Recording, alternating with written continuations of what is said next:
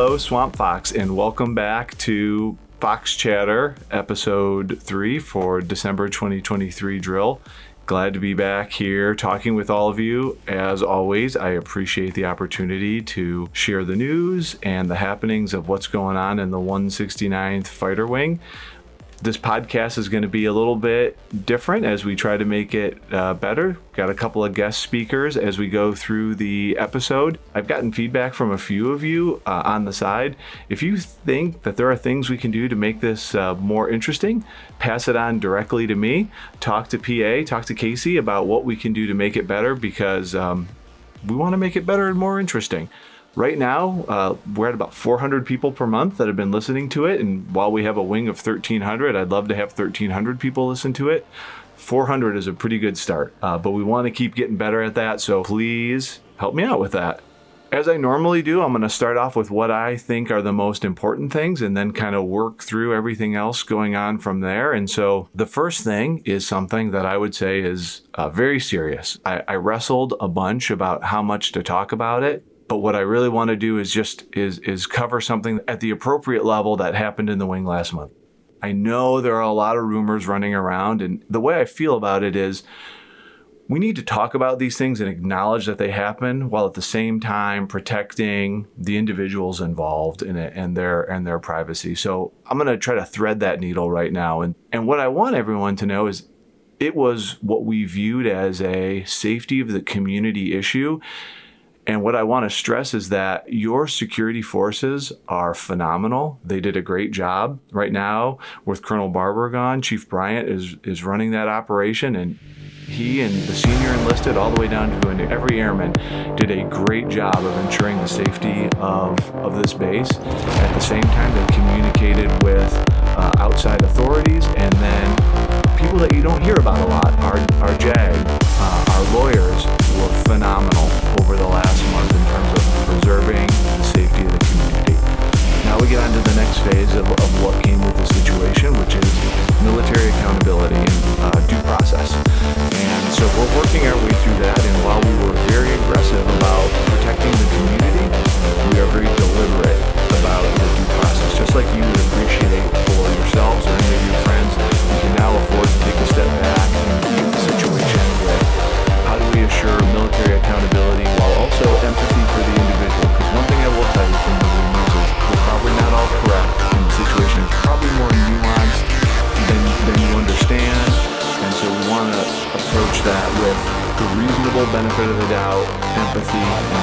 accountability. And so that, that was the most serious thing going on, and I think that's how, that is the level that I, I think everyone needs to understand. People that were more intimately involved have been talked to one on one. And if there's anyone who feels like you were more intimately involved or need to know more, please push that up the chain. You can come by my office. I'd be happy to talk to you about it. So that was the most important thing, the biggest thing going on in the wing. The next thing that's probably on people's minds is usually how do world events affect us? What do we have going on in the world? How does it affect our 130 ish people that are deployed? And I will tell you from last month, we were getting words that they were uh, diving into bunkers a lot. They were in a dangerous situation. And, and while I would not say they're out of the woods, I have less reports of that. And so I feel like hopefully that situation is is stabilizing. Uh, another question that I've received is, what about us? Are there any chances of of us going over there? And I would say the same answer as I said last month, which is no. Given the situation right now, no. But the situation in the Middle East, it is not stable, and certainly the the rumblings that come down from from the highest level of government and the Guard Bureau leadership to us are not that there is anything imminent, but in terms of what we viewed as a pivot away from the Middle East, what you can anticipate is, you know, that that pivot is is probably paused. That doesn't mean necessarily that we're going back there again, but it means that the likelihood of it is certainly increased. Which then says, like, well, Vito, where are we going? What what is the aviation package going to do two years from now? Uh, and that answer is we don't know and we have limited input to control. Uh, what I would like everyone to know is there are six month bins. So I'd like to get us married back up with our sister unit, Duluth, our SEAD sister unit, SEAD Suppression of Enemy Air Defenses, which is the primary mission of the 169th Fighter Wing and the 157th Fighter Squadron. we want to be in that tasking bin again because that is what we train for. That is how we should be utilized. And when uh, the DoD decides they need someone to fill a SEAD tasking, we want them to think of us. And so we're going to look to get back into that bin. I have limited control over that, but that is a strategic item that's important to me.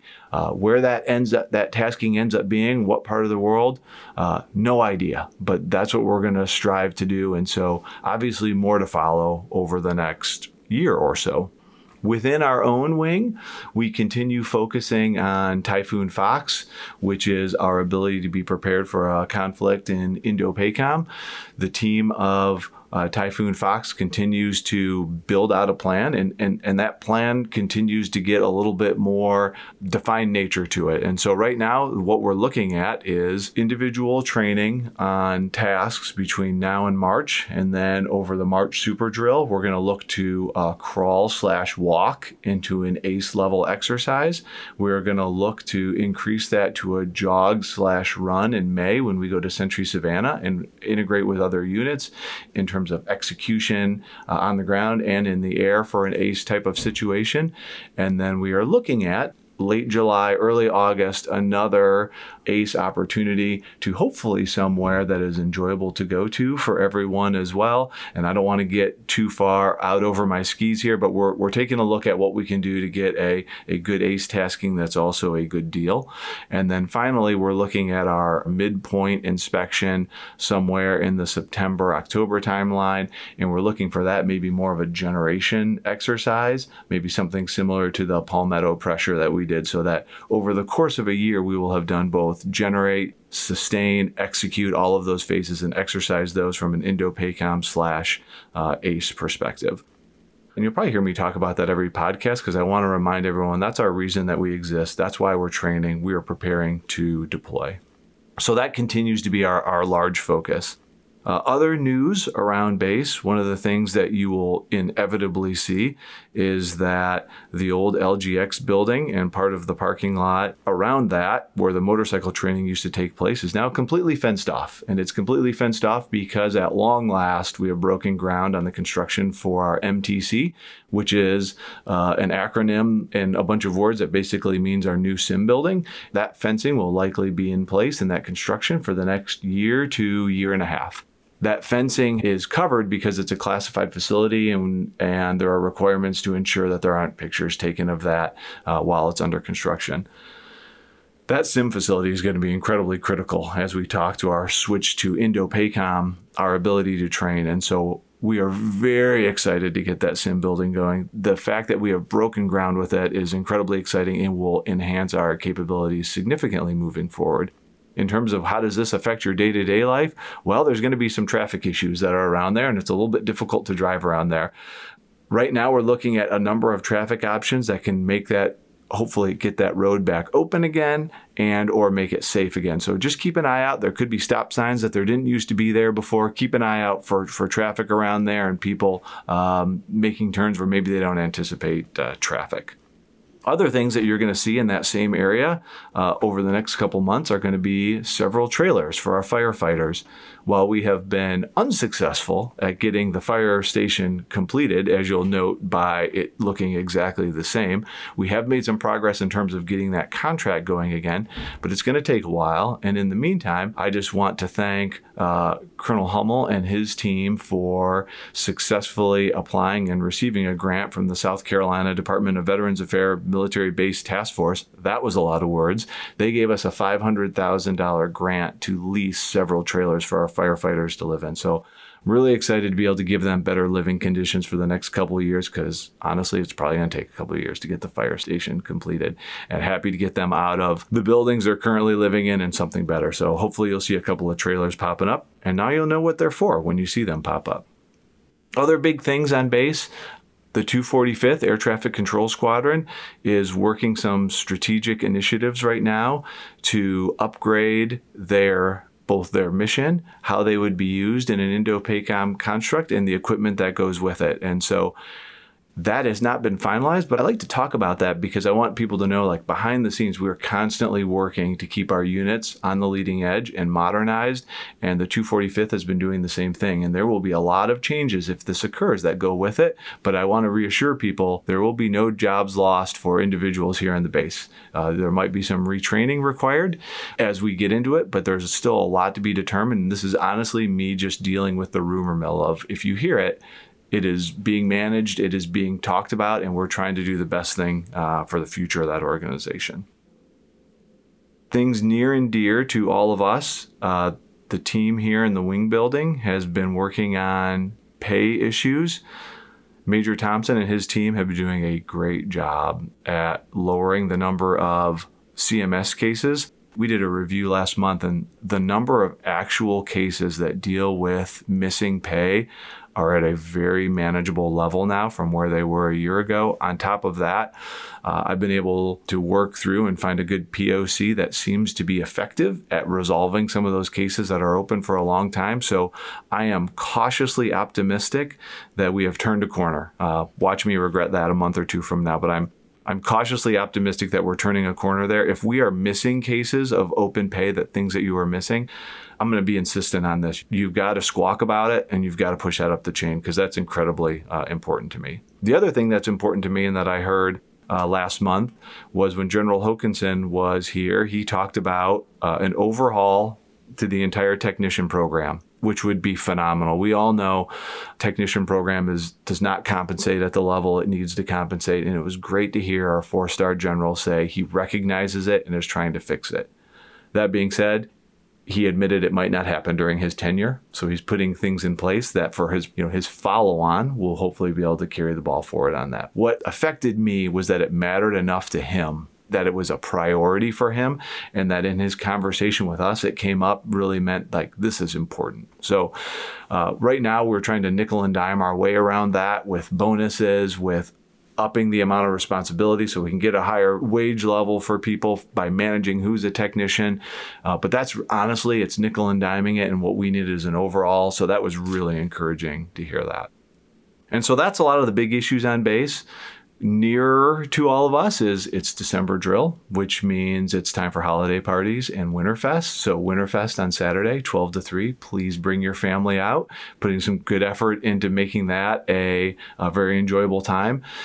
What is December about? You know, I, I spent the first however many minutes of this podcast talking about mission, but honestly, let's talk about what December is. And December is a time to start toning it down. And so for me, for my priorities, I tell myself no new initiatives. We just maintain what we have and we keep the, the progress that we have going for a while. We have safety of flying assured and we try to maintain the level that, that we're at, but we're willing to take a step back. And so I want all of you to do that. Kind of exhale, enjoy Winterfest, enjoy the holiday parties, enjoy being with your, your McEntire family.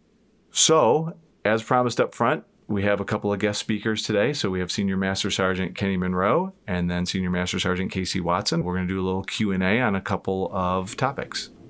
Senior Master Sergeant Kenny Monroe is here to talk about the uh, college assistant program and recruiting and retention, really important things. So, uh, Kenny, can you talk a little bit about how we can get some more people benefits that they have earned? Sure. Uh, appreciate the opportunity to be here.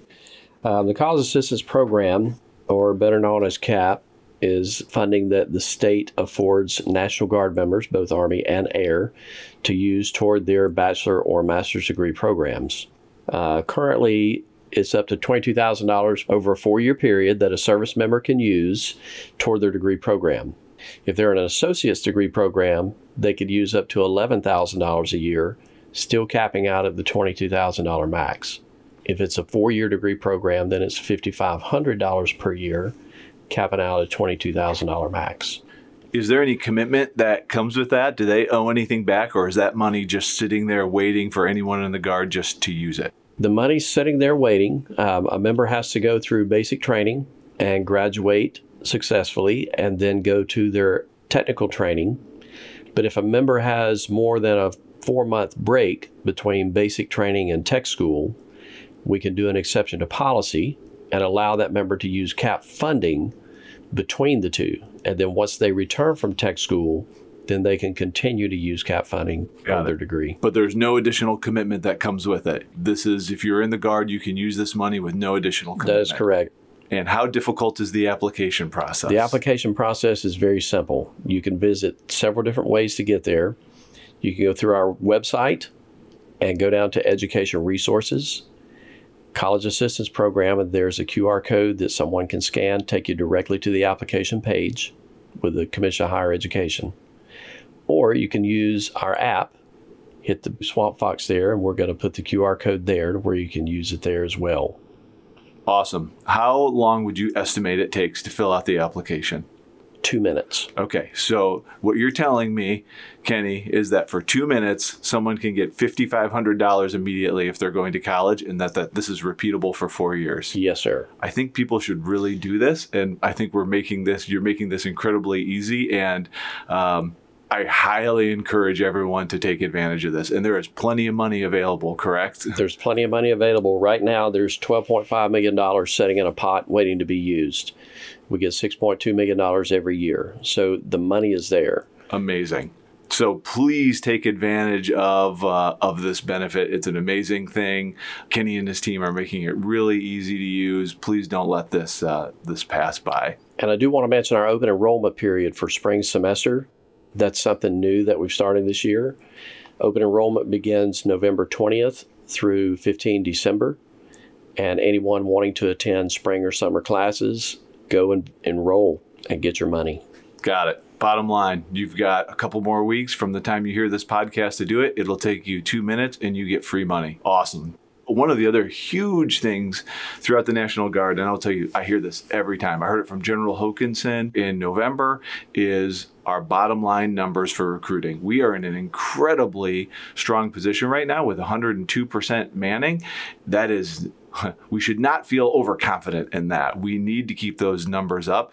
And Kenny and his recruiting team do a phenomenal job, but it's not just them, it takes everyone. If we want to stay at 102%, if we want to achieve our strategic objectives, if we want to get additional resources, four star generals are saying we need to be at 100%. So, Kenny, what do you need from everyone in the SCANG to help us keep our recruiting numbers up?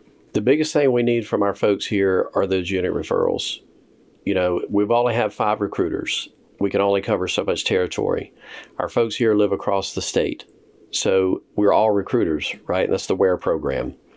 So we're not asking anyone to qualify someone, but if, if some of our members have a qualified lead that they feel like would be a good candidate and a good fit for the Air National Guard, visit our website or go to the app, get in touch with a recruiter. It's very simple. And let's start that process to see if we can bring them on board. Is there a link on our app for that as well? There is a link on our app. Um, it's the Swamp Fox Head. All our recruiters' information is there. You just tap on the recruiter's information. It takes you to their QR code, their email address, their phone number. There's no reason why someone in this unit can say, I can't get in touch with the recruiter. And how solid of a lead does it need to be? Do you want someone like is ready to sign up or just someone who might be interested? We need the leads who might be interested. Our recruiters will take care of that part. We will qualify them. Yep. We just need the leads, and and we appreciate every referral that comes in. Awesome. Uh, that is incredibly critical to our strategic objectives, staying at 100%. So please, if you know anyone who's just interested in the Guard, click on the Foxhead, get that information, put in that referral. Yes, sir. Anything else, Kenny? I think that's it. Awesome. Thank you for your time. Thank you. Okay, for the next segment, Senior Master Sergeant Casey Watson, she is going to represent the questions that come in through our comment box. And so, Casey, what do we have this month?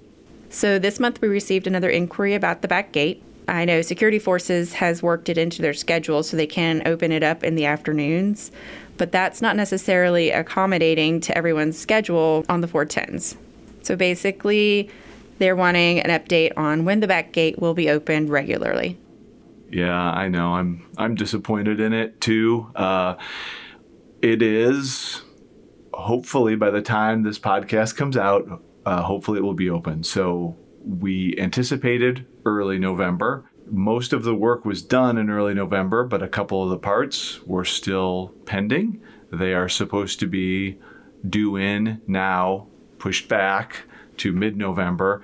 Um, But I, I guess what I want everyone to know is while there are things beyond our control, we are not sitting idly by. The Civil Engineering Squadron is constantly asking and getting updates on it. And so hopefully by the time you hear this, that gate is open.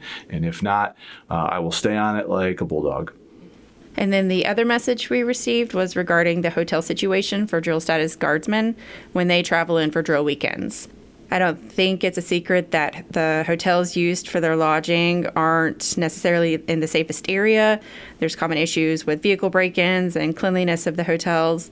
So they want to know what the wing can do to help make that situation better. I actually really appreciate that question. Um, I'm going to date myself. I stayed at the La Quinta when I first came here, TDY as an active duty pilot in 2008, and even then I had a, a note was left on my car by the Richland County Sheriffs of like, hey, you probably shouldn't leave anything in your car, and we can see some things on your front seat. And so this was 2008. So I understand things have gotten worse since then, and this is this is important to me. Um, and I will say it's the FSS uh, realizes it. And in my immersion brief, they actually talked about it, and they said, "Hey, sir, realize this is a problem. We're working through it. Security Forces is trying to manage the situation. Richland County is trying to help us with the situation, but this is a challenge." Uh, and this was back in July. They briefed me on it, and so what I asked them to do is keep me informed, let me know how it goes, uh, and I will just be honest. Over the last three or four months, I've I've lost track of it, and so when that comment came in, I really appreciated it. Especially,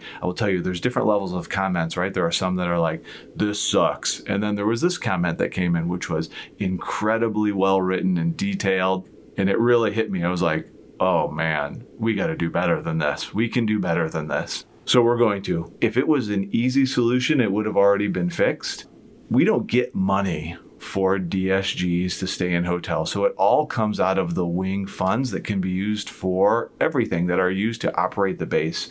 So we have a budget and we're going to have to take a look at that. And so what I've asked FSS to do is uh, specifically the La Quinta and the Comfort Inn to, to move us away from those, uh, which is going to be a challenge because they have a lot of rooms available but there's probably a reason that they have a lot of rooms available, right?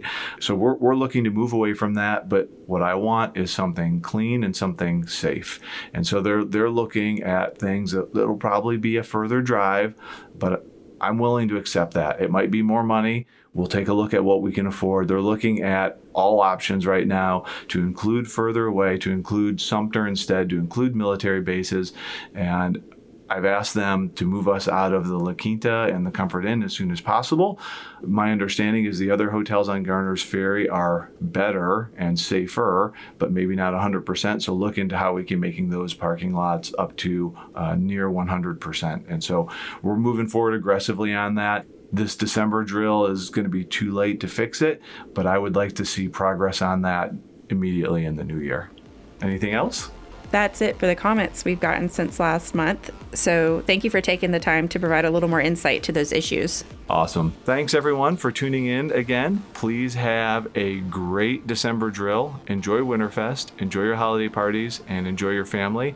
I will talk to you all in January. Merry Christmas, Happy Holiday, Happy New Year.